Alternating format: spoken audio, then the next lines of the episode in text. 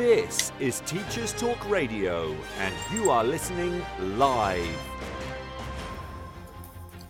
Hello and good evening. Welcome to tonight's Twilight Show with me, Hannah Wilson.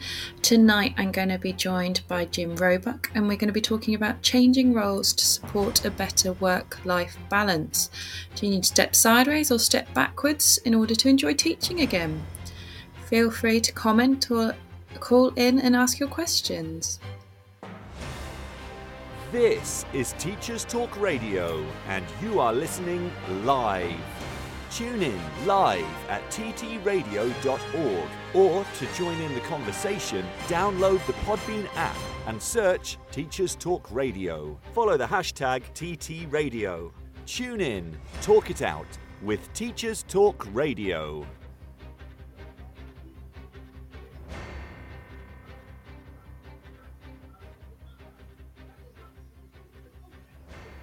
This show is brought to you in partnership with John Catt Educational, publishing professional development books and resources to support great teaching and learning in schools around the world. Have you checked out their latest releases? Use the code JCTTR2324 for 20% off your order. Don't miss out. Visit johncattbookshop.com to explore their full range of titles and advance your own professional development today. Happy reading. Introducing Eton X from Eton College, a diverse range of quality online courses enabling young people to aspire and excel. Designed for self study, these web based courses empower your students with essential leadership, communication, and academic skills for success at school and beyond. Our Study Skills course sharpens their learning abilities, while the AI Fundamentals course equips them with vital digital know how in a fast changing world. Other popular courses include verbal communication, critical thinking, writing skills, resilience, creative problem solving, and many more. Offer the Eton X curriculum in your school for free. Visit etonx.com to find out more. This is Teachers Talk Radio, and this is Teachers Talk Radio News.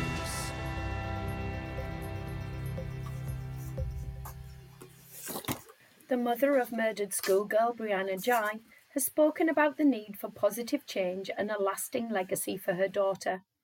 Mrs. Ghey visited Westminster as part of her campaign for mindfulness to be taught in all schools in England.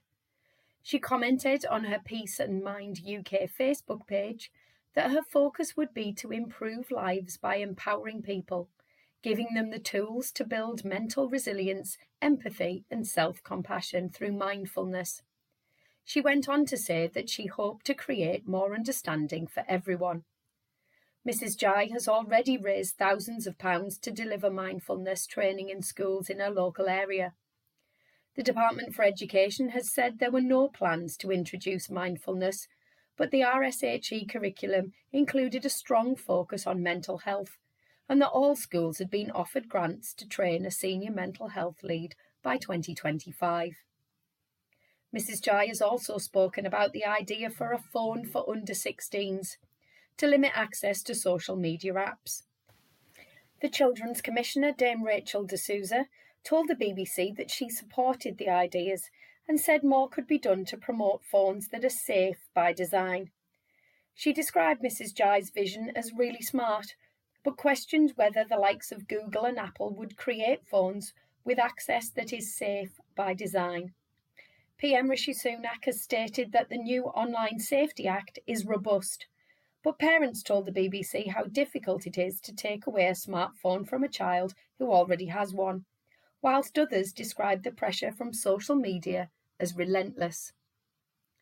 In Wales, the cap on university tuition fees is rising from £9,000 to £9,250 a year from September. Education Minister Jeremy Miles says he recognises students will be disappointed. A report on the BBC News website says loans will also go up to cover the 2.8% increase, which will affect undergraduate students studying in Wales whose home address is in Wales. Those with a home address in Wales but who study in other parts of the UK are unaffected because they already pay the £9,250 for their studies.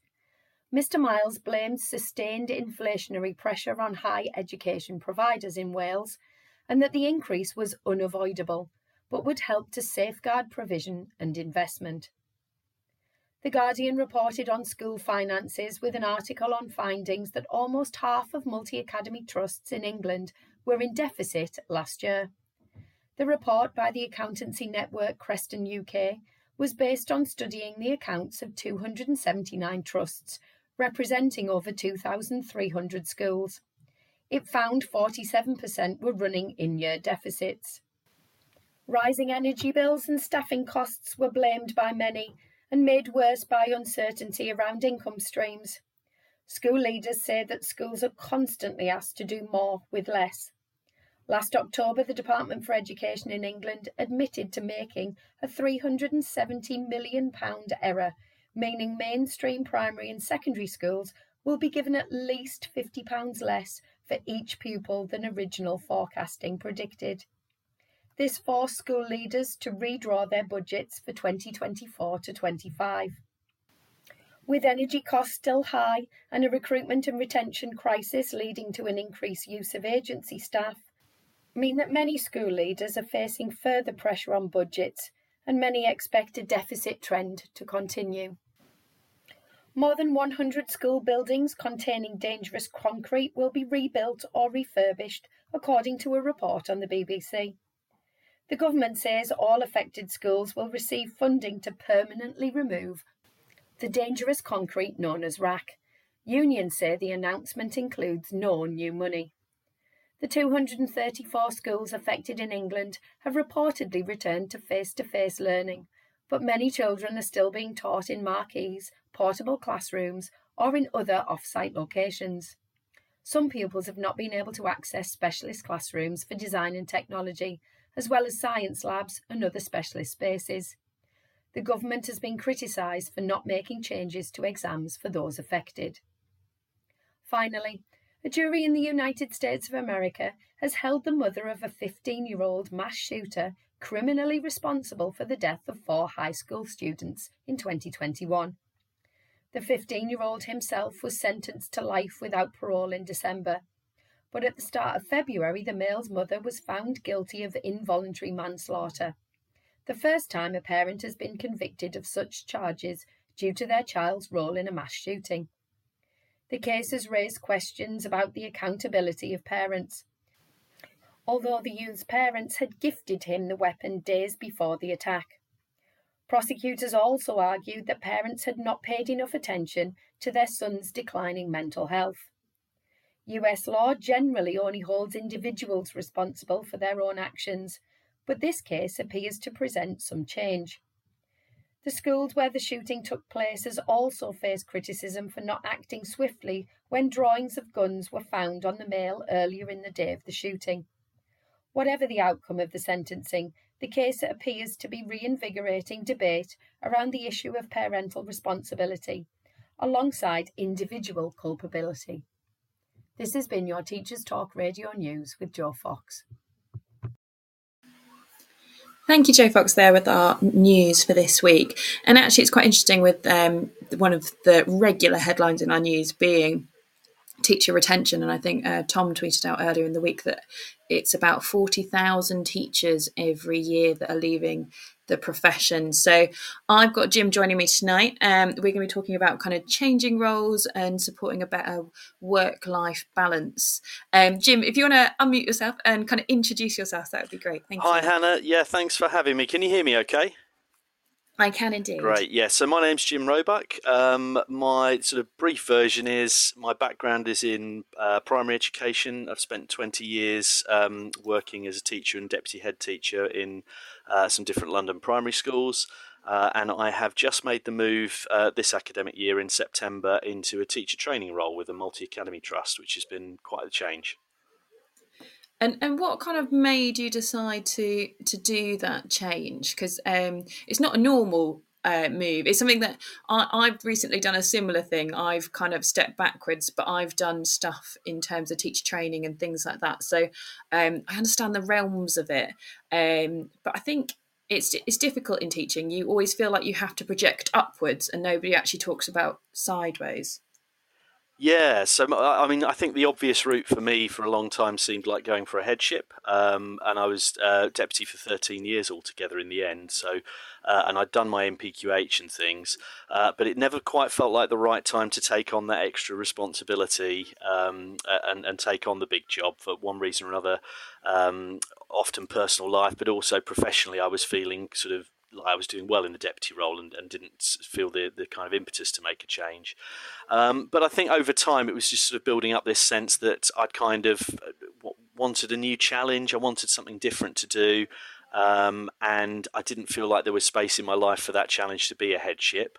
Um, and then there were some sort of home factors playing into it as well. So um, I've got two young children, and my youngest was due to start school um, in September, and that was going to um, play havoc with all of our kind of um, life arrangements around childcare and things. Um, and I realised that if I carried on sort of working frontline in schools, that the um, it was going to prove really difficult to have the flexibility that I needed to support with that. So just simple things like being able to be um, there to drop drop the kids off in the morning, or um, or be able to go go along to um, uh, you know events after school easily and things were going to become quite challenging working in the school. I, ironically, it's one of the hardest environments to work in to get that flexibility you need to be a parent sometimes. Um, so yeah, I, I, think they, they, were the kind of the main factors. Um, and there was a little bit of serendipity in there as well, just in that um, you know when I got to a point where I was looking in that direction, the particular role that I've ended up in was advertising, and um, it was just sort of right, right person, right place, right time, I suppose.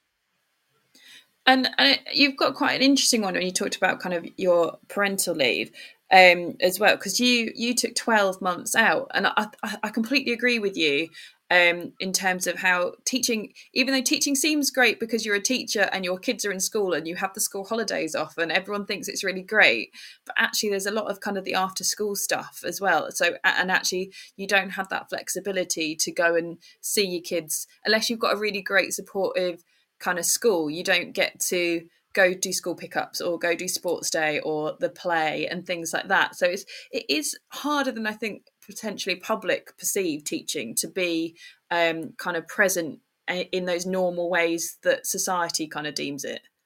Yeah, no, exactly. There's this sort of wider perception of uh, you know being able to have that flexibility when the school day ends at three thirty. But if your children are in a different school, however accommodating and flexible your school as an employer is, getting from your school to their school in time to pick up is just not practical.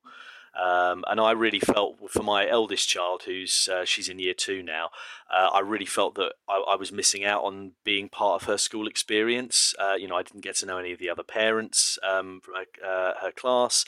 Um, I didn't feel like I could get into the school very often, and I had this real sense that I was missing out on that part of it. Um, and yeah, as you say, the the the other um, sort of un, I, I, suppose relatively unusual thing, although I think it's becoming increasingly common these days, is is um, the parental leave. Um, my wife and I made the decision um, when the second child was coming along that I would take um, the year's parental leave rather than uh, her which proved amazing actually a, a really kind of a, fantastic experience in a lot of ways but very eye-opening as well because um, going from kind of having been working full time, uh, really my whole adult life, to suddenly finding myself in this existence um, as a as a stay at home dad, effectively for the year with a very young uh, son, was um, was quite a shock to the system in a lot of ways, um, and uh, I, I, really kind of um, felt quite isolated at times within it as well because uh, it, it's almost the polar opposite to school uh, life where you're kind of constantly interacting with people, children, uh, staff, um, colleagues, parents, all throughout the day, your whole day is characterized by these kind of interpersonal interactions, and then suddenly stepping into this home environment, um, which coincided with COVID as well. So, uh, um, you know, we had the kind of the lockdown thing going on. Um, I think sort of it was initially fantastic, but after a few months, I think a bit of bunker mentality started setting in, and it, it uh, I, I was really, really keen when I did get the opportunity to start doing days back in work as a sort of a keeping in touch thing. Um, I, I, was really keen to get back to doing that. I, I was quite. I found it really hard to adjust when I um, went on my maternity leave, and I was one of those crazy people. I worked right up to my due date because my due date was the fourth of January, so I went in on the inset day on the 4th of January, so I'd get paid for the Christmas holidays. Um, I think I got to about lunchtime and they were a bit worried I was going to pop in the middle of inset and sent me home. Um, at which point I then proceeded to drop my box of celebrations that they got me all over the floor and I couldn't reach them and had to wait hours before somebody would pick them up, came home and picked them up for me. Um, but I just felt that I was working quite late before I went on maternity. I was working to like six, seven o'clock, trying to set everything up for kind of make sure everything was in place whilst I was away. And I think it was actually going on that maternity and stepping away from the classroom that you realize it won't collapse without you. It will go on. And, and, I had some health issues last year as well, where I had a pulmonary embolism, and ended up in in hospital. And again, I took my laptop with me so I could write all my cover and like make sure like I could do everything from home and stuff while I was ill.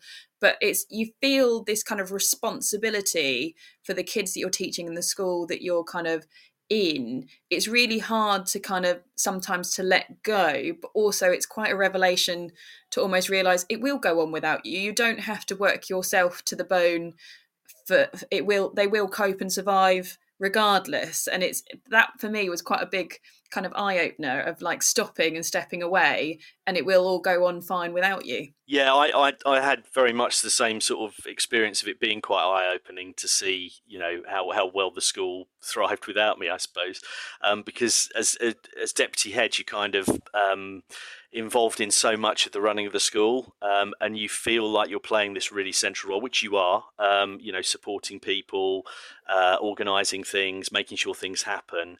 Um, but actually, you know, I was really fortunate to be supported by a really good you know, good quality senior, wider senior leadership team with some fantastic assistant heads, and one of them uh, sort of stepped up uh, into the deputy role for the year. Um, and actually, it was it was really refreshing because uh, you know I, I, was keeping in touch with the head and the school through throughout leave, but you know there was there was never any sense that they were kind of desperately in need of me to go back right now or anything. Um, and yeah, as you say, you kind of realise it's fine. I don't have to panic quite that much about um, you know that sense of guilt you have when you can't go in at some point. You know, schools are resilient places, especially well-led schools are resilient places, and they find a way. Yeah, and I, like when I was sick as well, I even remember messaging the kids and being like, I, my first week first couple of weeks back being like, I don't think I can manage the after schools as well because I'm still not quite 100%. And the kids emailing me going, Miss, we, we want you to be okay. We're more worried about you. We'll be all right. and it's that kind of like you just feel such a responsibility to them that you worry that you're letting them down, but actually looking after yourself and you being healthy and well balanced and mentally strong is actually giving them a bit more than kind of battling through and giving them half of yourself by not kind of having your best self. Yeah, we're we're terrible for being martyrs as a profession, I think, aren't we? We kind of we we feel this such this sense of loyalty um, and and commitment to the children we work with that um, the, the, the thought of them not having us there for them is um, you know it's, it's, it's powerful motivator to kind of get you to drag yourself in when really you should be taking time to rest and uh, and be yourself. And I, it's one thing that always used to drive me nuts as well as a school leader if I had a teacher come in who was clearly not well enough to, to, to be there and should be at home resting, but they'd felt this sense that they ought to come in and you think no, you're, you're making it harder for uh, you know us to run the school smoothly because we've got to send you home now, and, and your kids will manage. They'll be fine for a day or two with someone covering and things. We'd rather you look after yourself. Um, but yeah, it's quite hard when you're that person who feels that sense of responsibility to kind of make peace with that and say, no, it's okay. I'm going to step away and take time for myself. I think I, th- I think I was I was uh, chatting to one of the other hosts the other night, and she wasn't very well. Felt slightly better, and then noticed the other teacher had gone off, so felt she had to go in, but arranged a doctor's appointment to see them. And then they had the audacity to ask her to move it to after school time, and then couldn't. And then emailed the person covering, going, "You've now got to cover this person because they can't move their hospital, their doctor's appointment." I'm just like, but they've ill and they tried to come in, but they still they've been ill for a while this cough that just won't go away that's going around and and like they need medical attention. That you can't criticize somebody for kind of giving their all and i think that's the same with kind of parental leave it's it's great that you've taken the whole year. I certainly kind of I mean, I I did the tactical thing in the fact that my son was born in January and I popped back in July, um, and then had the summer and then was back um, I, I dropped down a day, so I did four days from September. But that was that was kind of my thing that if I went back earlier, then I do a day less. So I still get that time with my son kind of in a longer capacity for that year. Um, but I just think there's you, we as teachers put so much pressure on ourselves to kind of rush back and not stop and kind of enjoy that time at home whilst we've got it. Yeah, definitely. And I think um, for for me, I'd kind of made the decision at the start that it was going to be a full year. That I was just going to kind of take the plunge, go for it, make be clear with my head teacher that that's what my plan was, and then he we could kind of plan a school year and the school development plan around the, you know, that that's being the situation for the year. So that that was nice as well because that released any sense of pressure I had might have otherwise felt to get back sooner. You know, I I knew there was a plan in place to run the show for that year and things. Um, although, as it happened, you know, it, it, falling during COVID and things, it was a really, I, you know, it was a much more challenging time than I think the uh, the, the, head and I anticipated when we first talked about uh, the what was happening. And I think, like what you said about kind of the keeping in touch days, I think some people don't necessarily always know about those, but I think you get about 10 in total, and they're definitely worth kind of using and coming back in and rebuilding that kind of that gradual step of coming in. Um, financially, they're quite good for when your maternity leave kind of or paternity kind of drop down in terms of pay, um, but they're quite good in kind of building that moment where you've then got to almost unattach yourself to your child and try and go back into work. Um, but certainly for me it was it was it was it was quite nice though i didn't really want to admit it but it was quite nice actually kind of going into work and having adult conversations. I think like you said there gets to a point where you feel like you spend all day with with these kids and and it's lovely spending that nice quality time with your little bean. Um, but it gets to a point where actually it's quite nice to have those adult conversations and get your brain kind of ticking in a in a in a different way again. And but rather than kind of going straight into it and having that massive shock hit you of being like oh my gosh i'm back into like a full timetable and all the chaos of school using those keeping in touch days can really help ease you back in rather than it being this sudden like kind of massive adjustment yeah, do you know, I think those 10, um, 10 keeping in touch days, that the, the time I took those were some of my sort of favourite points of my career in a way. Um, because as you said, it was that kind of, you know, I'm back in the world of uh, interacting with adults. The intellectual stimulation that I'd started really craving, you know, suddenly I had some things to get my teeth into. Um, I took them over 10 weeks. It was the last 10 weeks of my, um, the last 10 school weeks of my um, leave. And the head had kind of thought, you know, he, he, he knew what he wanted to be done in terms of there was some curriculum leadership stuff he wanted looking at. So I had this, you know, these these visit days where I'd go in, I'd meet with people and talk about the curriculum. I'd get to do some kind of curriculum overview and planning, the sort of stuff that you'd never get time to really dedicate time to um, in the normal busy running of things. But because I was this sort of extra body uh, while the school was sort of doing all the day to day running itself, it really worked. Um, and and for me, it was just fantastic because I was feeling intellectually engaged. I had that little break away from home, but I still had significant amounts of time being at home with um, with my son and things. Um, and uh, yeah, it really gave me a taste, I think, for part-time working, which I think is um, you know part of the reason why I've ended up uh, in the role I'm in at the moment as well. Is is wanting to look for something that's uh, is, is not full full time. Yeah, I think um, you spoke earlier as well about that kind of flexibility in terms of pickups and drop offs and things like that. I always felt um, when my son started um, school, he'd been at nursery um, obviously before that. Um, he went to nursery three days a week, and my mum had him two days a week um, on the lead up to to starting in reception. Um, but my son um, has a speech delay; he's deaf, so he goes to um, a different school. He was in an SRB, so he'd have daily speech therapy at this school. And there's ten kids from different schools in the area that are all kind of taxied in because it's out of we're slightly out of catchment. Um, and when I I only found out literally kind of two weeks before he was due to start.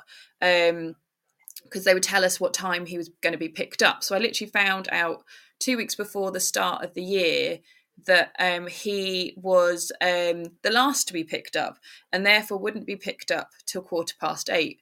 And my school starts at half eight and is 20 minutes away. So I was like, I can't do this. So I, I arranged for the school for him to be in breakfast club.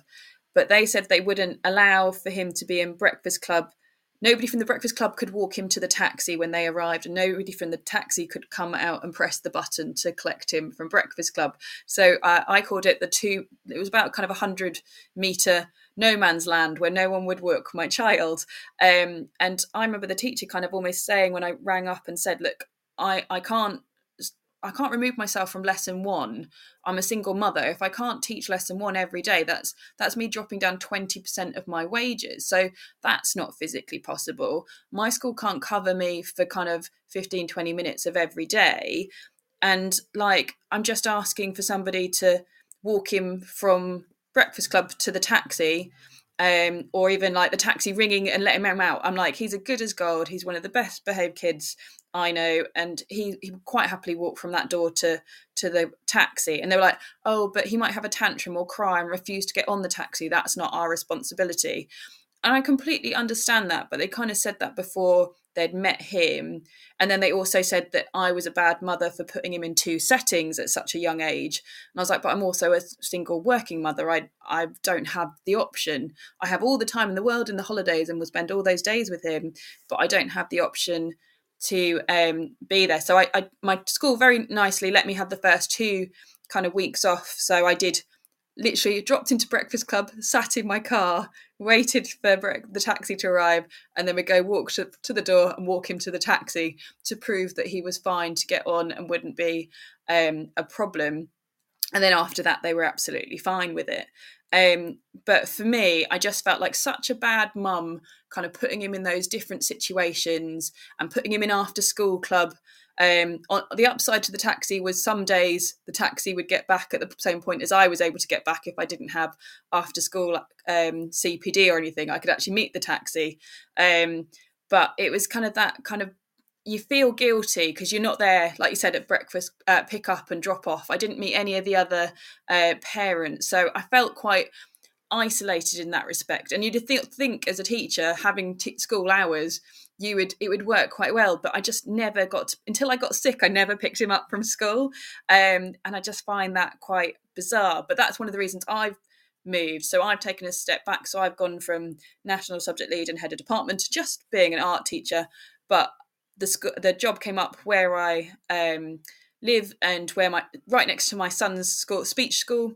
Uh, so he doesn't have to get he rather than get in the taxi he gets in the car with me and i drop him off um, but my school finishes slightly earlier on a Monday and slightly earlier on a Friday. So on those two days, I can walk around and pick him up and meet him at school.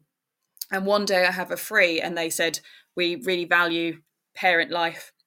You can go pick him up. It's your PPA time. We don't mind. And already, just from January, the mental kind of joy that I get from being able to go pick him up and not feel like a rubbish parent that never meets his teachers other than on like a Zoom call uh, has just done so much for my well-being.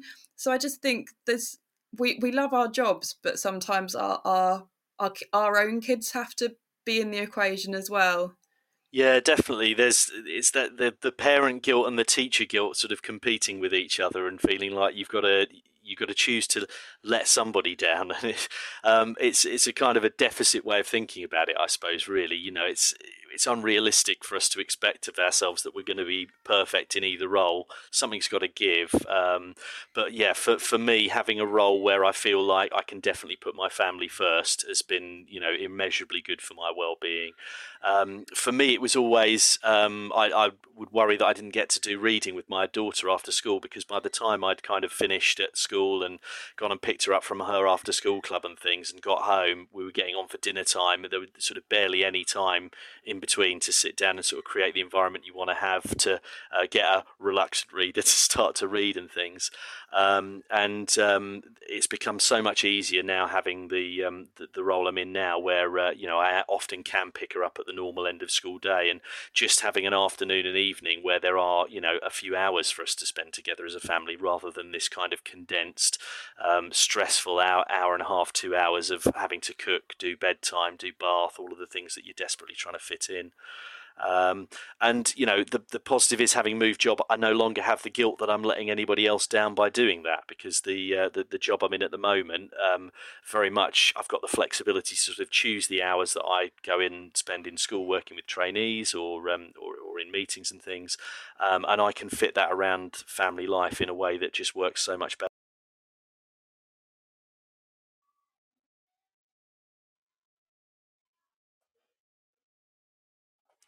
Are you still there, Hannah?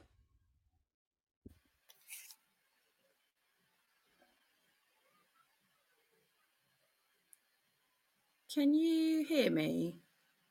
I can hear you now. Yeah, I couldn't a second okay. ago. It just cut. It just cut out for a moment. Sorry. Can you just repeat that bit that you just said? Yeah, so I was I was talking about sort of the um, the difficulty of um, fitting in things like the uh, reading with my daughter and things in the evenings in the, the short time that I had between finishing school when I was in the school based role and, and bedtime and uh, and how much of a um, how refreshing it is and how good for my well-being it is to not have that sense of guilt that I'm having to trade one of my roles off against the other. Um, the role I've got now allows me that flexibility to set my own hours and things, and so I can kind of, um, you know, wrap things up for a day in time to pick her up and um, come home and have a good few hours at home to be more relaxed as a family before I go to bed without feeling without before I put the kids to bed rather without feeling that uh, I'm letting anyone down at work or not getting things done that I should be getting done there. And and do you think there's space for that more of that in kind of education because we're very much set that like we must have teachers that work kind of full time on these days. I think a lot of schools are kind of reluctant to have part time teachers, or if you do get the magic kind of part-time teachers where this teacher teaches a little bit of this on this day and a little bit of that on that day then it makes timetabling very difficult or if you lose a teacher that does the little bits that fill in the gaps from the other people being part-time then and they happen to be skilled across multiple subjects then it leaves the recruitment process really difficult because you're trying to find somebody that's got the same kind of skill set and they it's harder to tick those boxes across multiple subjects. But i just feel like there's just such a especially with the recruitment like issues and keeping and retention issues that this kind of loophole that actually if we kind of encourage more kind of part-time work is going to be better for teachers mental health. But actually um, it could keep people in the profession longer? I think it's really difficult for schools because, um, I mean, I, you know, I, I, think about this from a, a, primary school perspective. Obviously, that's where my background is, and the um, the importance of children having this sort of stable figure as their teacher who's there for them every day and throughout the day, and that things are, you know, uh, things work in a kind of a routine way, and they know what to expect. The the the, um, the security that that gives them is so crucial to allowing them to thrive. But the implications of that for um, the the management of the school are, you know, push you towards this very rigid model of, well, then we must have a full time teacher in every class who is with those children all of the time. Um, and as you say, uh, finding people who can work within the school in a way that will, uh, you know, can go and cover colleagues to allow them to go and do a pick up or whatever at the end of a school day finding that person who can do that and, and be just as effective. I mean, for secondaries, you're talking subjects, but for primary, someone who can go and do that with reception and, and then go and do it in, in year six uh, later the same day and things, very, very difficult to find. Um, and those are difficult jobs to do as well because, um, you, you, know, you're, you're always picking up somebody else's classroom, somebody else's routines. Um, uh, trying to work with those and uh, build relationships with lots of different children rather than having the the one class that you get to know really well as a primary school teacher. But I think the the situation the profession is in with recruitment and retention is uh, and and the wider kind of work climate that's out there now of increased flexibility um, you know, more more working from home options available. There are a lot more roles out there for teachers to look at as alternatives that will offer them, uh, afford them that flexibility. And I think if we don't have a reckoning with it as a profession and, and think about ways we can organise our, our schools to try and allow for more flexibility, um, I think we're really going to suffer um, down the line in terms of you know the numbers of people that we've got leaving the profession um, and how hard it is to recruit really good quality teachers now. And um, going with your kind of new role, um, do you think there should be options to kind of do your teacher training kind of part time and spread it out? Because I feel like I always say to my trainees that your teacher training year is probably the hardest you'll ever work in teaching because um, you've got to do all your lesson plans and all your planning and prep and everything, and you don't know the students, and you're in different places. It's it's so much to take in in what feels like a really short space of time, especially by the time like the first time term's kind of getting your feet, and then second term you're kind of getting there, and then third time term you're you're up and running, but then they it cut short like they're finished in June. Um, do you think there should be kind of an option to take it a bit longer but at a slower pace? That I think the training year is is all when you put it into a year like that, it's always going to be incredibly intense. And and whatever stage we've been through the year, I've always been really mindful of what it will be feeling like for my trainees. So you know that start of the year where they're being bombarded with all this information about safeguarding and inclusion and behaviour management and planning and assessment and so much information uh, that's hitting them um, at the start and that that intensive training and practice at the start of it. Then they're straight into school, and that kind of particularly for people who haven't worked in schools before. The intensity of working in schools is quite a surprise, I think, for a lot of people when they get there. Um, then you've got things like uh, you know university assignments kicking in. You've got um, you know the, the teaching load starting to ramp up through the year. Uh, now I'm at the point where my trainees are going out to their broader school experience. They're going to a completely different school, so they're going to have to take on board a whole new set of uh, of policies, of approaches, a different culture. Just go through the emotional experience of coming out of the place where you're feeling comfortable and settled now, and, and being in a different place. I think it's loads. It's absolutely loads we demand on them, and I look ahead to the summer term and think, well, you know, they're going to be teaching kind of you know 80, an eighty percent timetable on the, the, the four days they're at, in school. You know, that's that's pretty much doing what an ECT is doing, plus you know having their assignments and things to do on the outside of it. Um, I I, I, find it very hard to see a, re- a, good reason why you wouldn't want to try and stretch that out a little bit more in an ideal world. Now, you know, I understand people can't necessarily afford to take two years off off work or whatever to, but but it would afford for uh, allow for you know part time approaches. You know, they could still be working in a different part time role if if they had one, and and and a, a more kind of hybrid approach. But I can't see any good reason why the content that we're covering this year in terms of what we're uh, what we're delivering to them about being a great teacher and, and learning the craft of teaching, I can't see any good reason why that couldn't happen over a longer period of time. Um, but there definitely seems to be a paucity of options out there for people who are looking for a part time route into teaching. And I, th- uh, I did um, my first masters. I did it full time, but there was an option to do it part time, and we were the first year that did this specific um, course. And I had half my lectures with the part time students, and then um, I was unfortunately the, for some random reason the only person doing it full time. Um, so my other lectures were with other full time um, students from other courses. It was it was in the arts, but I, I, kind of I like the fact that it was still that mix. Like the people that did it part time were actually quite a lot of them were teachers, so they were doing it um, kind of on the side of their job um, and upskilling themselves. But it was it was just meant that they could they could still go and teach, and so they could still have their job on the side, but they still got everything out of the course. They just took it at a slightly slower pace, and I feel like that could work with teaching, especially um, kind of just spread it out but they could still have the lectures with the full-time students but then just some other ones are kind of added in for the full-time kind of to get them there quicker but it's still supported. And i just think if because a lot of this I, I, I, did do a show I, I, really wish i could reel off the stats now i've forgotten them. But there's a, a large number of um, people that qualify and then just quit the profession because it was just too hard or especially retaining after ects i think it's the first five years that a lot of people then um, leave the profession but i just we need to be doing something that's kind of supporting them and and i think also that's that idea isn't it that the ect years are really important but um, and again it's that thing that oh well if you don't do those first few two years full time then you're going to take three four years to become an ect um, but there's lots of other experience they're gaining during that lengthy time. But i do think we should have kind of flexible options in terms of how people train and especially with um, potentially people later on in life that have changed their mind and decided to be wanting to be teachers.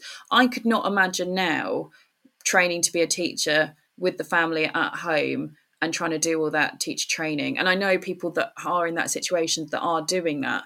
Um, and hats off to them because that's really tough.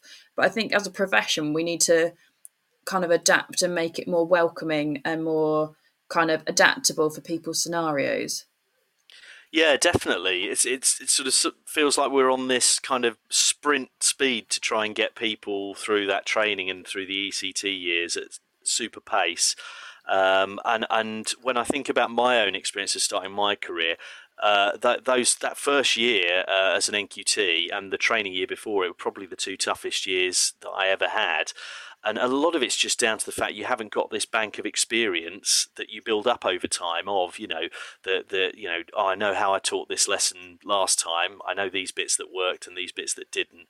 All the little instincts you develop around behavior management and building relationships with children um, that it, it builds up over time um, and it seems to me, you know, all the more reason to take time to build that up um, before you kind of try and you know try and run with it and and and um, do the the, the full time job at, at, full full pelt. Um, if I could turn back and, and start again and, and ease myself in more gently, I'd absolutely do that, and I think I'd become I'd have become a lot more successful um, in the in the sort of medium term sooner for, for for having sort of taken time to to do that.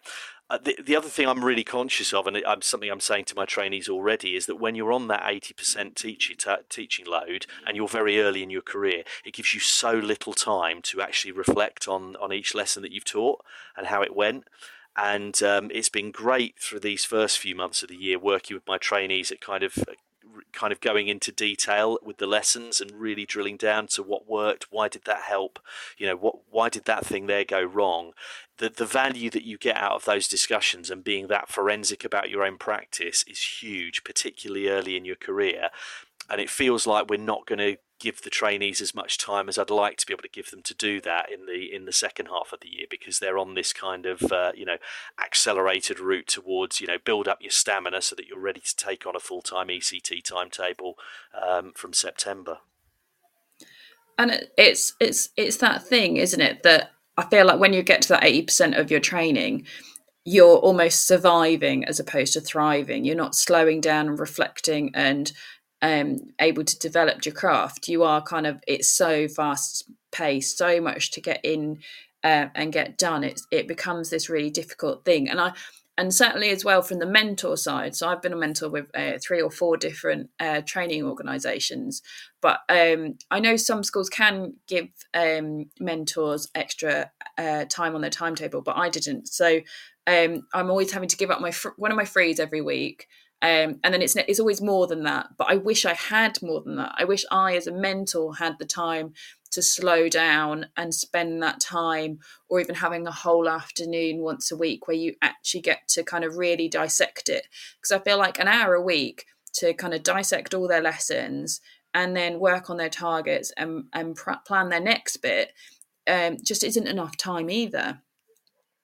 No, totally agree with that. And I think, you know, to be honest, the same goes for experienced teachers as well. I'd, I'd really like to see a situation where more teachers had more time protected in their timetable to be reflective and to think about and talk about and explore practice with other teachers one of the things that my um, my head teacher and I put in place at my um, last school uh, was we kind of built in we changed our approach to performance management. We, we we moved towards a model of kind of professional growth and development instead. So we took away kind of the target setting, the the appraisal meeting where you check your numerical targets and that side of things, and we moved to a model where we would give staff um, an opportunity to kind of set their own targets um, you know, within within sort of bounds that worked uh, with, within the school's whole school priorities and things. But then we'd also build in time for them to have um, to do that. So you know, the way we worked is we had some additional um, PE release time where our PE coaches would come in and take one of the classes for an hour, uh, an extra hour that week, so that that teacher would have the opportunity to go and work with a colleague in another class, either observing their lesson with them or you know looking together at some aspect of curriculum development. Um, and it was it was fantastic because what it did was it created um, professional conversations and professional development conversations as just part of the normal process of the week's work in school, and it, it gives people the opportunity to come off the kind of the, the treadmill survival mode where you just kind of head down and getting through the week, and it, it specifically prompts them to get, take take their head out of the of, of that and, and think in, in a different way about their practice and sort of stand back and have a look at it. Um, and I mean, obviously, it's resource intensive. It costs money to do that sort of thing. But uh, you know, if I if I had a magic wand and I could give more money to the schools around the country, that's exactly the sort of thing I'd like to see more of happening. Because I think the um, the impact on the quality of the teaching that happens would be great. But more than that, the the the impact we'd see on how teachers felt about themselves and their practice would be huge. Because there's nothing more motivating than the sense that you're getting better at something. Um, and uh, if there's one thing that those professional conversations can do, it's give you that sense that you are consciously improving um, and and you know feeling that sense of progress in your. I love that. Um, I um, my second school that I worked in um, were very much like that. You'd kind of set targets, and then you would they would kind of pay you up, and maybe you'd go and watch a teacher that that had said that they were good at that and said when they were doing that, like if you wanted to go see questioning, it'd be kind of like you send out an email to staff, and like, oh, who, anybody doing questioning? And we'd pop in. And it was this really nice kind of open door culture where you'd pop in, kind of watch the lessons, maybe with an, another colleague, and you'd discuss kind of what you'd seen. And then you'd go back and try it in your class. And then you'd feed back to that teacher, like, oh, I really like what you did. I tried that with my class. This is what happened. And it was this really nice kind of positive shared experience. And it was nice because it was out of department from a secondary point of view. Like i'd go watch languages or or maths or pe and it was and it was really nice that we kind of got to see and and bond and professionally with um, other members of staff around around the school as opposed to observations and, and learning walks being this really big scary pressurized thing of people coming into your room and suddenly your back goes stiff and your, your hairs go on end and, and you panic that I was then after that very comfortable. I found it very weird moving to another school where people didn't come into my classroom. Um, it just felt a very natural, kind of organic thing that mentally meant that like if when Ofsted turned up, I was like, yeah, I want them in my room. I'm quite used to it. Like, go on, dare you? Like, I'm quite happy for you to come wander into my room and ask my kids questions. Like, they're used to it. Um, and it was just, it just made it a more natural experience, and it made it kind of what we wanted it to be. Um, so I definitely agree in terms of there needs to be more of that kind of collaborative thing. And I know I've just said the big O, but I think I, I completely agree. When when they were debating the the strikes originally, um, and talking about that. And and I think somebody put up a survey um, about kind of um, striking for pay. And and granted, my mortgage has gone up considerably. I would love to be paid more. Um, but for me, the big thing was is I would I would wholeheartedly strike till the end um, if it was for more PPA time. I would strike. I would be more inclined to strike for that than for money. Like for me, having more PPA time as teachers just benefits teacher well-being it benefits the school it benefits the students because you, you they're just going to get better quality lessons because they're going to get fresh more invigorated lessons. And i just think that is that is the golden ticket that if the government can kind of understand that actually if they give more ppa time to schools um, then i think more teachers will stay and education will get better. Yeah i completely agree. And it uh, it sort of um, that I, uh, the model you're talking about of of um, having that kind of open door approach is just so much more um, refreshing and invigorating to be part of than the one that I spent most of my career with, which was this idea that you'd be observed, you know, maybe once a term, by a senior leader in a high stakes way that had a graded judgment attached to it that then fed into your performance management everything about that is high stakes and high pressured and it totally incentivizes the wrong things. It incentivizes you to kind of look at how you can put on this show lesson to impress how you can kind of um, you know show that you're using all of the you know schools policies in the way that the you know the leader who's coming in will want to see them employed.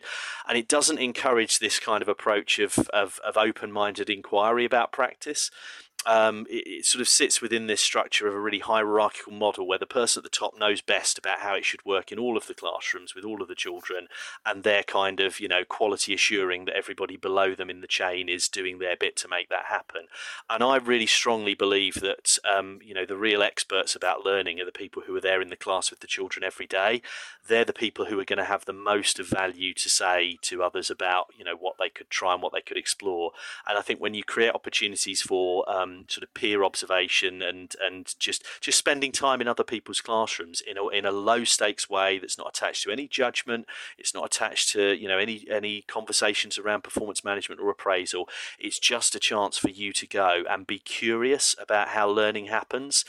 Um, and I don't know about you, but I certainly find I've, I've, my practice developed as a teacher an awful lot when I, I got to a position where I got to go and observe other people teach, um, because I realised that for for quite a few of the first few years of my career, I hardly had a chance to go outside of my own classroom and see what it was like anywhere else.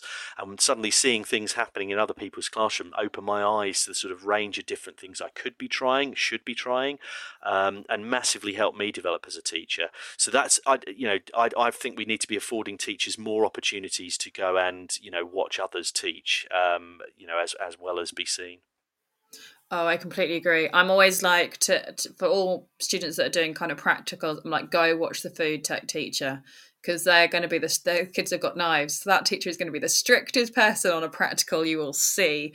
Um, and I always send them to go and watch watch them. But I, I quite like a pupil trail as well. I love kind of go and be a pupil, go follow that pupil, and just see how different teachers react with that student and how that student reacts differently to different teachers um, I, and that kind of really opened my eyes as a trainee and I, I still make my trainees do it and i just think it's just a really interesting practice to do yeah, definitely. Yeah, and one of the interesting things I've found in this new role is the opportunity I'm having now to, to spend much more time in secondary schools than I have ever had, um, because uh, you know a couple of my trainees are secondary based, um, and so I've got secondary teachers who are helping uh, with the the sort of lead mentor side of things in terms of subject knowledge, and I'm there to help them kind of think about the the broader pedagogies that can can work across both. But for me, having the opportunity to go and spend time in secondary schools and see how different the learning experience can be with different teachers and different classrooms has been um, has been fantastic. Um, and again, something I wish I'd had more of earlier in my career. Um, you know, the, the chance to go and see what learning looks like in these other contexts outside of the primary school one that I was so familiar with. And I, and I will say, if if you uh, want to upskill your pedagogy, um, or even if you're a trainee looking for somewhere to find some information, our lovely sponsors, John Catt Educational, have some great books that are well worth a read. Um, you can use our discount code JCTTR2324 for 20% off as well. So do go and visit their website and have a look at what uh, books they've got because that's my favourite thing to do is read up the, about different pedagogies and then go see what other people are doing in a similar um, frame and how I can kind of bring it into my classroom. Um, but I guess moving on to being um, getting into teacher training and kind of putting that different hat on did it take a lot of adapting from kind of being in that school environment to kind of stepping back and only really popping into schools yeah, um, it's it's definitely different, um, and and I like it, but there are some things that I miss about it, and and I think the um, the main thing that I really kind of um, bugs me is I go into schools and I think I don't know these children's names, I don't know anything about their lives, and I've been used to spending my whole career in schools where I know the name of every child in the school, I know their siblings, I know their families, I know which football team they're into, I know what their hobbies are. Um, I really, really miss that that kind of connection you, you you build with children when you work in the same place, um, and and dotting in and out of schools, as great as it's been for kind of um, you know helping me kind of explore different pedagogies and uh, you know help trainee teachers see different ways of teaching and, uh, and and all the enjoyment I get out of helping people develop their teaching. I do really miss that. Although I had one lovely moment last term where I, I went into one of my schools and I think this was perhaps maybe the fourth time I'd visited that school. Um, and as I walked down the corridor, one of the children just sort of said to me, "Oh, hi, Mr. Roebuck," and I thought, "Oh, yes, I had such a good feeling inside. That kind of warm feeling of, of feeling like no, I, I, I am building myself as part of this um, this organisation here. That you know the children are starting to get to know me a bit and things. Um, but yeah, that was quite a bit of a culture change for me um, in terms of that. The other thing was I was sort of slightly worried about um, how I would do with kind of managing my own time and not being on the, you know, not being on a school timetable. I've been used to working within these sort of rigorous time span, time bounds of, you know, knowing what time I had to be there on the door to greet the children in the morning and what time I was going to be there for break duty and, you know, meetings that I was going to have in between. And, and suddenly I had this kind of blank canvas of a calendar where I can pick and choose what goes where. Um, and that took a little bit of getting used to as well at first, just kind of um, and, and and getting past the kind of guilt of feeling like I'm, you know, if I'm not being really productive in every minute, I'm doing something wrong. Um, but actually, I think that's much more akin to how most people work. You know, as a teacher, if you're kind of feeling a bit of brain drain and unfocused, you can't just down tools and go and have a cup of coffee and read a newspaper or something.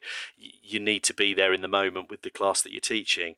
But actually, in the role I'm in, um, you know, unless I'm in the middle of delivering a seminar or something, if I'm starting to zone out a little bit and switch off, I can go and take a walk and and you know stroll down to the park and grab a coffee and uh, uh and once I sort of accepted that no, this is an okay and normal way of working, that's also been really refreshing and, and great for my well-being. I feel much more in in in control and, and the master of what I'm doing rather than as a deputy head that I'd have some days where I'd describe it as feeling like a tornado would sort of pick me up and just whirled me around and I was you know constantly you know in firefighting mode and on the back foot reacting to things um, this role I'm I'm much more kind of on the front foot and and feeling more in control of things and that's that's quite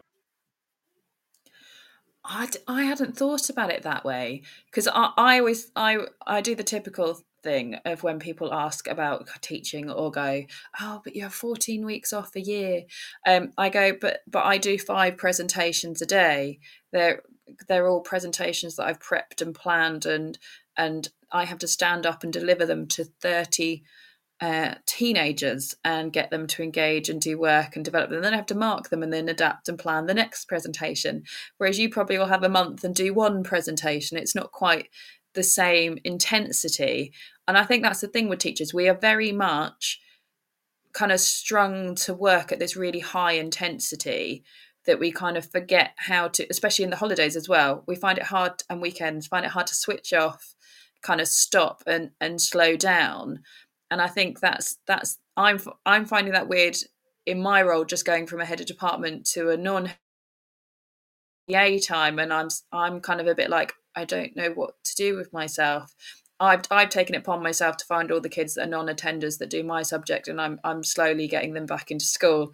I've already got one that comes and spends an hour with me uh, once a week um, and does some work. And it's the first time she's been in school for a long time. So I already feel like I'm putting my PPA to good use and, and uh, finding other uses for it. Um, but I think it, it's it is difficult, isn't it, as teachers to slow down. And like you said, we're kind of used to running on empty, but doing a good job whilst running on empty, um, as opposed to actually doing a better job being more full, I guess. Yeah, it's a real sort of feast and famine model, the way the teaching year goes, isn't it? Where you have these kind of intense periods uh, in the term time, and then suddenly you drop at the, the half term. And it, or you know, I've never failed to um, fall ill in October half term whenever I've changed school or started in a new setting. It's like my body kind of holds on to that point to see you through to the end of term, and then it just collapses. Um, and I've seen that with my trainees as well this year. You know, so many of them were kind of falling ill at the start of a holiday or you know the end of a half term period and things because um, the intensity of it just um, it kind of wear, wears your immune system down, doesn't it? Uh, and I do I do find myself wondering if you know again if you could move away from a model where teachers are so intensely focused on being there teaching every minute of every day all of the time, how much more we'd get out of our teachers if they had a little bit more time and space in their week um, and, and, weren't under the intense pressure that, that they so often are. Um, well-being, health, um, all of these benefits that um, you know I'm, I'm, certainly feeling being in a role that doesn't require that of me anymore. Um, but equally, my you know my level of performance when I do feels that much better because uh, you know I'm coming to it refreshed and recharged. the other time in my career I really noticed that is when I moved from my first school uh, after two. I, I did my uh, NQT year and my second year there uh, to my second school, and the two schools had such a radically different culture around work um, that I, you know, my jaw sort of dropped because I'd been used to in this first school this incredibly um, draining. You know, and I look back now and think what a toxic culture it was. But you know, I'd get there at sort of half past six in the morning, and I wouldn't go home until gone six p.m. at night, and I'd still be doing work in evenings and weekends and things. And it was almost like it was a competition there to see who was working the hardest, who was doing the most for these kids.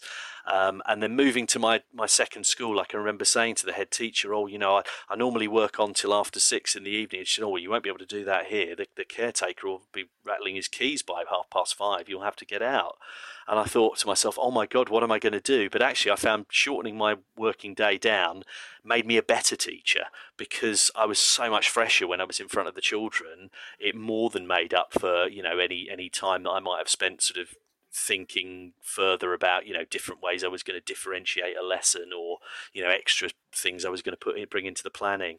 Um, sometimes less is more, and we're more effective doing less really well than we are trying to do lots.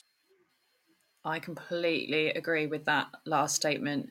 I think there's um there's I can't oh, I can't remember the technical term. There's a technical term where if you give yourself one hour to do something, it'll take one hour. But if you give yourself two hours, the same task will take two hours. It's all about kind of giving yourself the amount of time. And I always tell my trainees that one. It's like get, give yourself a shorter amount of time because as teachers we will fill the time in every single capacity and overcomplicate and, and try and make it the perfect lesson but the reality is, actually, when you go and teach it, the lesson you think you've planned out to the dot and is absolutely beautiful and going to be exquisite will be the lesson that will end up on its arse. And as opposed to the lesson that you've not put as much in and is maybe more simple, could end up being the most perfect lesson.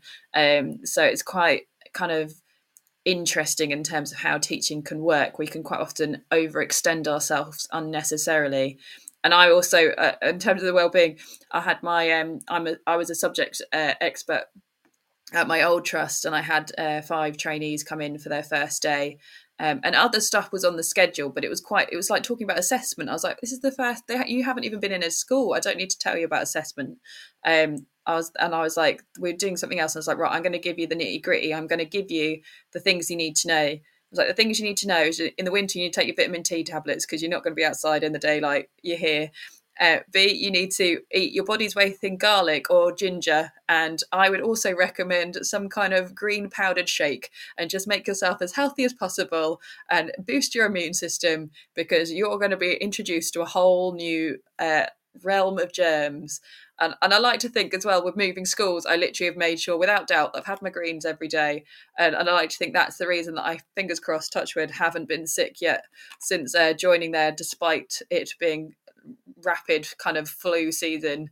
Um, and I just think we have to look after ourselves and you have to like you said, those people that power through and come in and actually you're either going to make yourself sick or everybody else sick that's at school.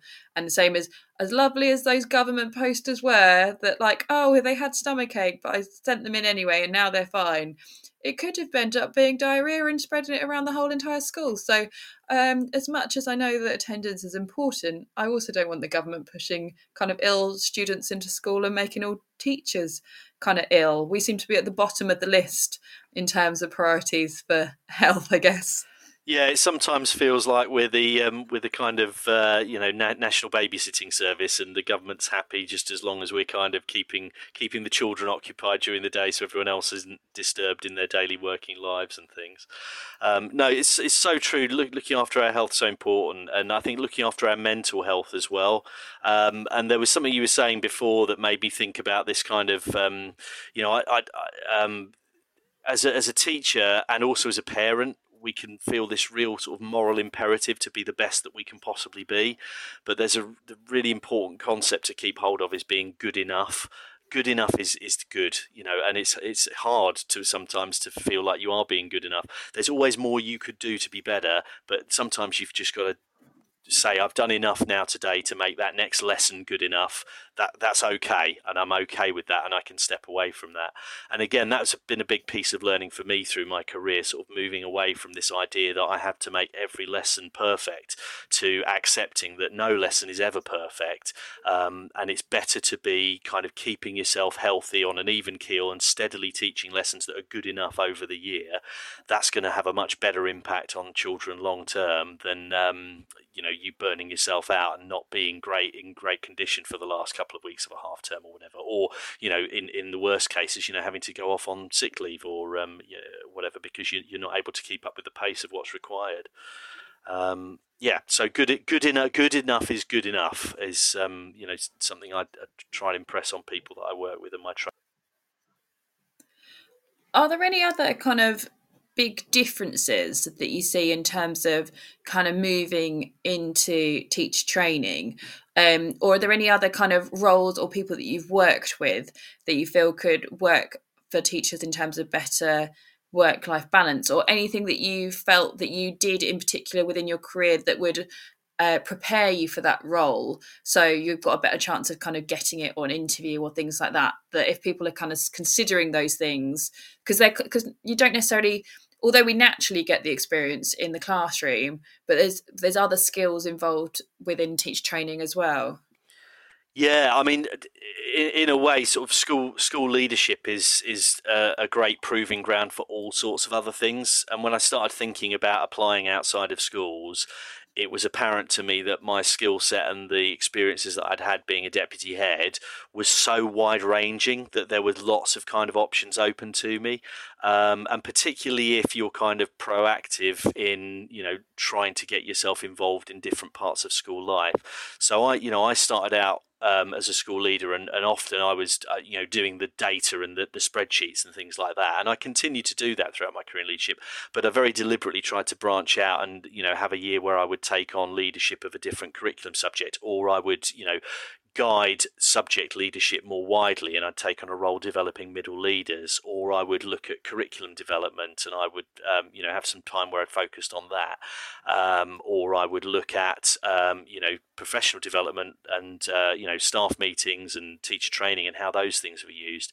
Um, and uh, uh, the other thing I did, I was a local authority moderator for um, Key Stage One, um, which was a really interesting experience as well. And all of these things just sort of um, widened my portfolio, I guess, of things that I was starting to feel comfortable with and had experience of doing, and and and felt that I had sort of results that I could show. Um, and so when I when I came to the point of applying for jobs outside of school, and I'm putting together my kind of personal statement, I'm thinking about what I want to share at interview.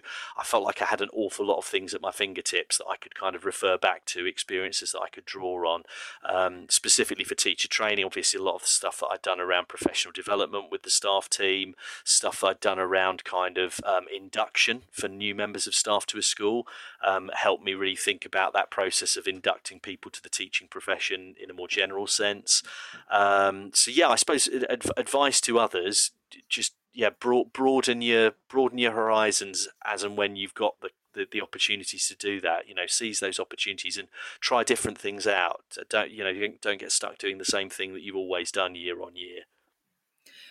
It, going back to that thing that you said before about kind of personal um, development and targets i know that you said that you made them slightly more relaxed in your school. I, I certainly don't agree with like data driven targets and things like that. I think it's just too much pressure on things that are out of your control. Um, but do you think we need to have like kind of in those kind of sessions more of like a personal kind of conversation about kind of do we need to know more about what's going on our, in our staff's lives and kind of what um, they kind of want out of their personal things? Because i think sometimes it's it's one of those you can you might think that um, the teacher that leaves dead on the dot at three o'clock is switched off but actually they're just running to they want to have that quality time with their family um, or as opposed to the person that's here at seven o'clock every night that doesn't go home do they need actually some kind of support in in working less and managing their workload and going home? And it it's like do we need to almost add in that more of a, a personal mental do we need I, that's that's probably where I'm going with this. Actually, do we need to make sure because we've got those kind of professional targets that are always more kind of like your professional development, your kind of department target, um, or your pedagogy target. Do we need a bit of a well-being target kind of added in to teachers' professional development to make sure that we as a teaching body and, and as a school are kind of looking after our staff and kind of considering where they're at as well. Yeah, I think I think there's a lot in that. Um, I mean, there's obviously a, a line to walk between you know making sure people have got a right to their you know privacy of their their private home life and things and not feeling like they have to share if they're not comfortable with that but by the same token when i think about um, people that I've worked with over the years, people who've been brave and willing enough to be open about their own lives and have let me in on that has massively helped me understand them as a person and understand what their needs are and, and what will help them. So, you know, I'm thinking, for example, of a teacher I worked with who, you know, was quite open that she'd had some issues around anxiety and depression. Um, and that really helped me understand times where maybe she was looking a bit disaffected or what you might think would be bored. Actually no it's not that at all. Actually she's just you know that's the she she's not in the, the, the mental place to present as, as happy and cheerful though that doesn't mean that she's not able to be effective and things. Um, and I can think about you know times where people have um, felt they're in a culture where they can be open when they're struggling leads to better outcomes for, for solving problems and getting past things. So, you know, I'm thinking about someone that I know who was really deeply unhappy in a, in a, in a setting that they were in. And because they were sort of brave enough and open enough to come and talk about that with people, we were able to look at a solution to kind of change that setting and, and um, you know, make a move. And, and that, that's led to them being vastly more successful, happy, and on a much better trajectory. Um, but I think to get there, you've got to, you've got to create a culture where people feel that's okay. It's okay to talk about these things and to be open about that, and that they're not going to be negatively judged for having a weakness or something. It's it's not a weakness. It's part of all of our lives. We have things that put pressures on us and make life difficult for us, and if we can be open about those and talk about them, it helps the people around us to bring out the best in us and be the best we can be. I I think that's very well put, and I think. Um, like you said, sometimes it's just having that open and honest place where people can be honest and make sure they feel secure. And I think it's it's the same. I think I think it's a bit of a British thing, isn't it, with mental health? We suck it up and we we keep it to ourselves and we just carry on. Um, and especially with kind of being Mental Health Week uh, this week and getting kids to kind of open up and consider um, kind of their mental health. I think it's important that we do it with teachers as well. Um, in your in your role as a senior leader at various points. Do you feel that there's um, a good way to kind of get a staff voice and find out how staff are feeling as a, as a collective? Because sometimes it can just be one or two people, but sometimes it could be that something is generally or the workload or the school it could just end up being just the time of the year do you think there's a good like amount to kind of ask staff in terms of um, kind of surveys or do you just do it kind of once a year how much does that kind of go into SLT's kind of decisions in terms of school, or do you think it, it's more of a kind of as it comes up kind of thing? I'll, I'll, be honest, Hannah. I'm not sure that I've ever quite got this right in my different school leadership roles because um, you want to get that balance between um, you know getting the information you need from people at a time where you can make use of it. And normally that's kind of you know in the moment or but with i guess with bigger whole school issues like you know is this particular policy having a huge impact on workload that's that's negative for people? Um, you know you, you don't want to wait for the annual survey to come round to know that to hear that but um, I've also found that it's uh, it can be quite difficult to get staff to come and, and feel it's okay to be open about that and be critical about that because they they they often have a sense that senior leaders are really invested in these policies. They put a lot of work into them. They presented them. There's been a bit of a three line whip perhaps to say no, this is the way we're going to do it, and it can then feel I think a bit intimidating to go and say, do you know what? it sounded like a great idea, but it's not actually working. And I, uh, one of the things I've really struggled with is kind of um, finding ways of letting staff know that I am completely okay with them saying that, that it's okay for them to come and tell me this is really terrible idea and it's not working. I'd much rather you tell me that now um, so we can look at making a change to it than wait, you know, six weeks until everybody's absolutely tearing their hair out and it, it, people are reaching breaking point. Um, surveys on their own aren't going to do that, but having surveys is important because it means that you know you do have a set point in the year where you're going to take that um, take that feedback and take the temperature and, and, and see if there are any kind of general trends thing uh, there. But um, yeah, building that culture of um, two way openness and and it's okay to be critical is tricky. And, and, that's especially so because sometimes as senior leaders you know you need staff to all sign up to something that maybe not all of them fully believe in and and actually but for for a a whole school policy or approach to be effective it does need everyone to be bought in and doing it. And so that means a few people are going to feel that they're rubbing it it's rubbing against the grain for them um, and they might be the ones who, in in a culture where things are very open, are, are quite quick to come and you know um, have a have a complaint and a moan, and then you can end up in a, in a I guess a, a moaning culture where um, you know everybody's always looking for the negative thing that, uh, that, that's wrong in what they're doing. It's really really difficult to get that balance between um, you know. W- agreeing that we're going to work together on something, even if we're not all perhaps 100% behind it, versus having the openness to be able to say this isn't working and can we can we look again at this? versus not you know having a, a culture where everybody's always talking about what's going wrong for them all of the time.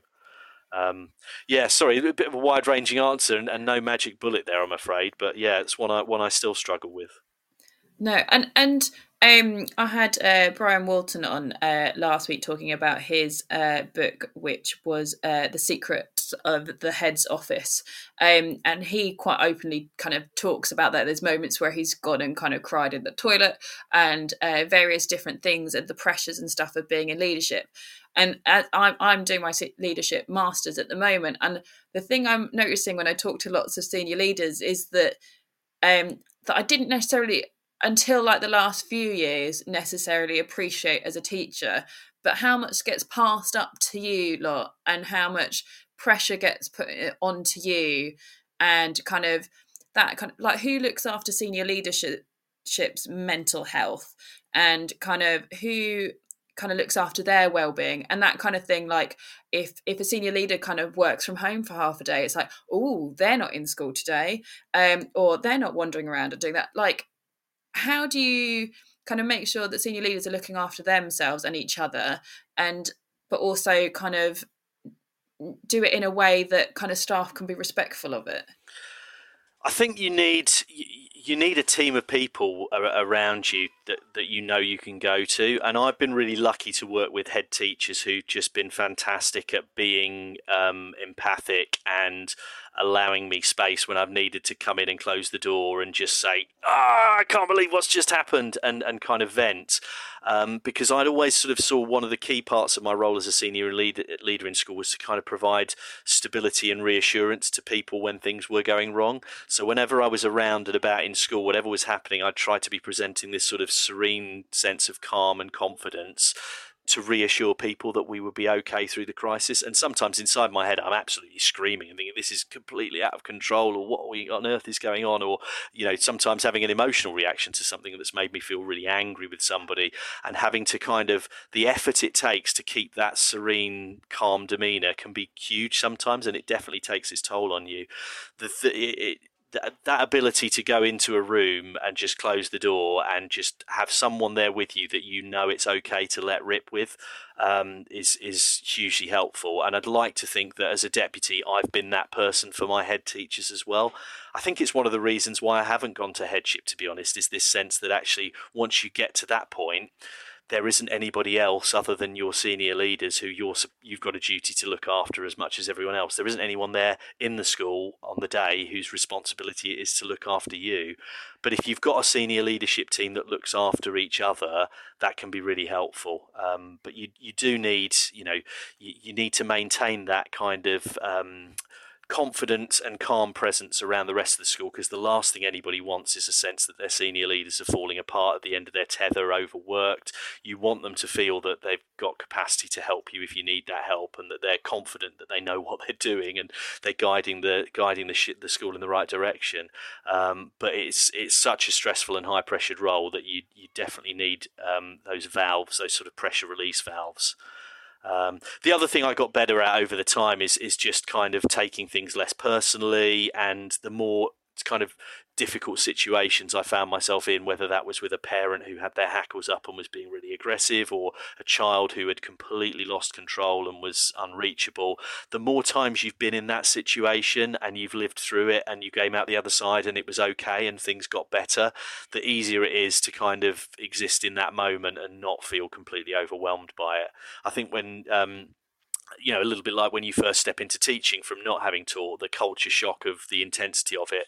There, there's definitely elements of that when you move into senior leadership as well, where you're suddenly dealing with issues that before you would have thought, oh, I'm going to call the assistant head to deal with this one now.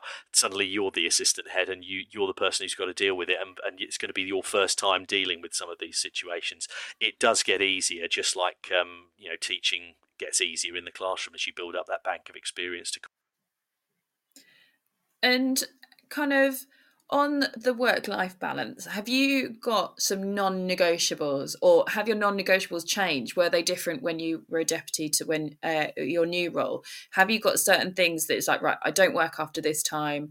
Uh, I don't check my emails or weekends. What are your kind of non negotiables to help you with your work life balance? So I'm not sure that I'd say anything I've got is completely non-negotiable. There's always a little bit of wriggle room when it's right, but um, I, there are some things that I will absolutely do. So one of them is um, when I get to about probably six p.m. I make sure that the work phone is switched off and away, um, and and often before that as well. And I, I do not have my work email on my personal phone um, or at least you know I, I, if I had I could if I needed to I could get there through the browser or whatever but it's not pinging me with notifications and things. Likewise at the weekend I don't open my work computer I don't turn on my work phone I'm not going to do any work I'm working part-time at the moment so I have one day a week where I don't work and as a general rule, I will not do anything on that day. However, I've had to be a bit flexible on that at times, uh, where you know, let's say I need to fit in some observations of trainees or whatever, and that's the only date that works because their mentors got a trip on a day. You know, things happen. So, but what I've always done in that case is I've always made sure that if I work on that day, I will make sure I take another day in a future week where I say, okay, I'm not going to work that day um, in return. So, for example, this last week I worked the whole week, all five days. This today was my last day of working for this week, and, and tomorrow and Friday I'm, it's just going to be family time for me to be with the kids. So, kind of being disciplined with that calendar management of saying, um, you know, I will make myself available if I absolutely have to be at these other times, but generally speaking, I've got this kind of basic time time schedule that I will work with as well. Um, and the other thing I, I think is a self discipline thing more than anything else. And I, again, I got better at it the longer I've been um, working in schools. Is genuinely switching off from work when I'm not working. So if I get to the end of the day and I close down that laptop and put my phone away, making sure that I don't think about whatever the issue or the problem that, that's been I've been working on is there in my mind.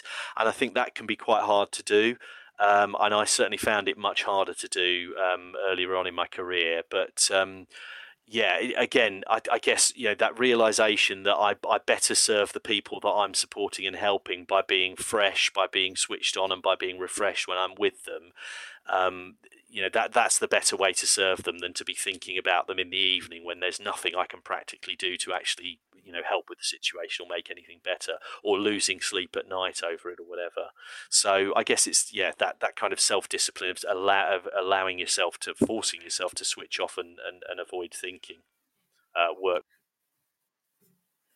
I, I, I certainly I remember meeting a teacher quite early on in my career. He worked four days a week, and she was like, "I need the day off to be able to do the work. Otherwise, I won't. Otherwise, it will happen at my weekend." And I, it's it's it stuck with me, and I think it is it is that teaching thing, isn't it? There's so much to do, and we can we could work every minute of every day, and we'd never be done. But it's really important to have that discipline of stopping when it's important to stop and switching off when it's important to swap stop and and just kind of giving yourself that time. And i think that time in lieu as well is really important as well. So i think if you are asked to do things in school as well that are outside of your normal teaching hours and over your kind of contracted hours uh, make sure you ask for that that back because quite often schools can add things in and then, then they put you over your hours and actually don't think about kind of doing that. And i think that's if, if you've got a good senior leadership team then they'll kind of go if we're adding this in we'll take this away and you'll get the time back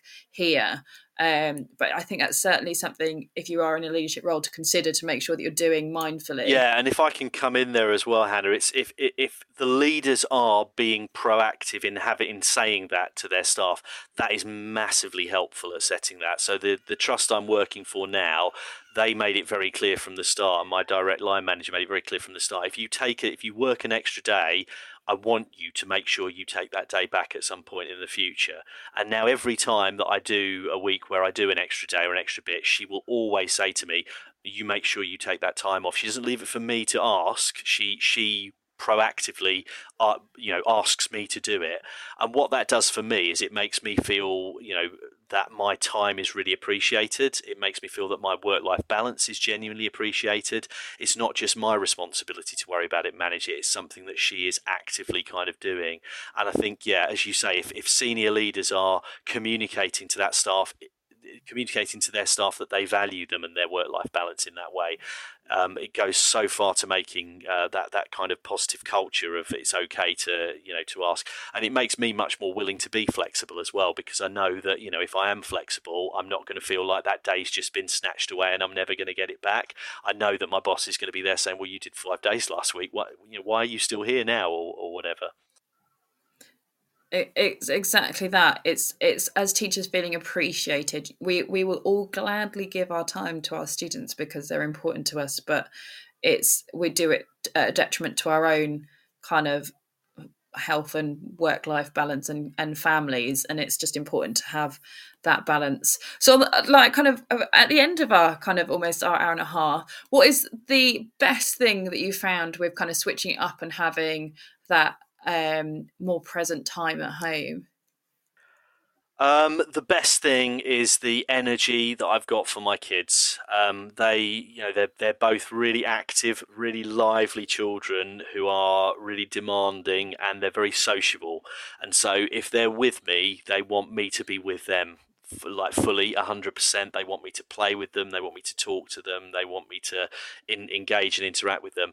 And i can do that in this role in a way that i never felt I was fully able to all of the time outside of weekends and school holidays. I think when I was in that school based role, um, and and you know when I, I you know moving to this role has been a you know I've taken a bit of a pay cut and uh, you know to some degrees as you said alluded to earlier it's a sideways move rather than this kind of march up the ladder. But I've I've sort of thought to myself in 10 years time when I look back am I am I going to regret that or would I regret more not having had those that time with my children when they're young and I'm still you know youngish and and and can enjoy it. Um, and yeah just just kind of yeah living living that experience of being a dad in its fullest way. Um, that no one's going to be able to take that away from me. Um, that's all kind of you know memories in the bank for for a happy future for me and for them.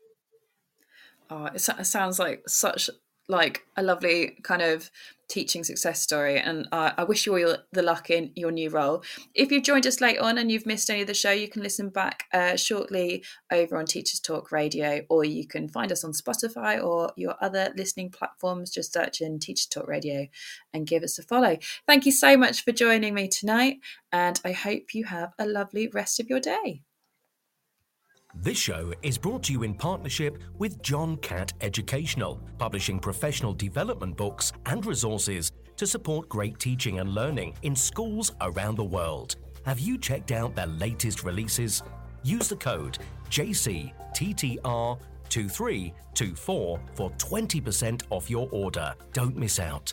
Visit johncattbookshop.com to explore their full range of titles and advance your own professional development today. Happy reading. Introducing Eton X from Eton College, a diverse range of quality online courses enabling young people to aspire and excel. Designed for self study, these web based courses empower your students with essential leadership, communication, and academic skills for success at school and beyond. Our Study Skills course sharpens their learning abilities, while the AI Fundamentals course equips them with vital digital know how in a fast changing world. Other popular courses include verbal communication, critical thinking, writing skills, resilience, creative problem solving, and many more. Offer the Eton X curriculum in your school for free. Visit etonx.com to find out more.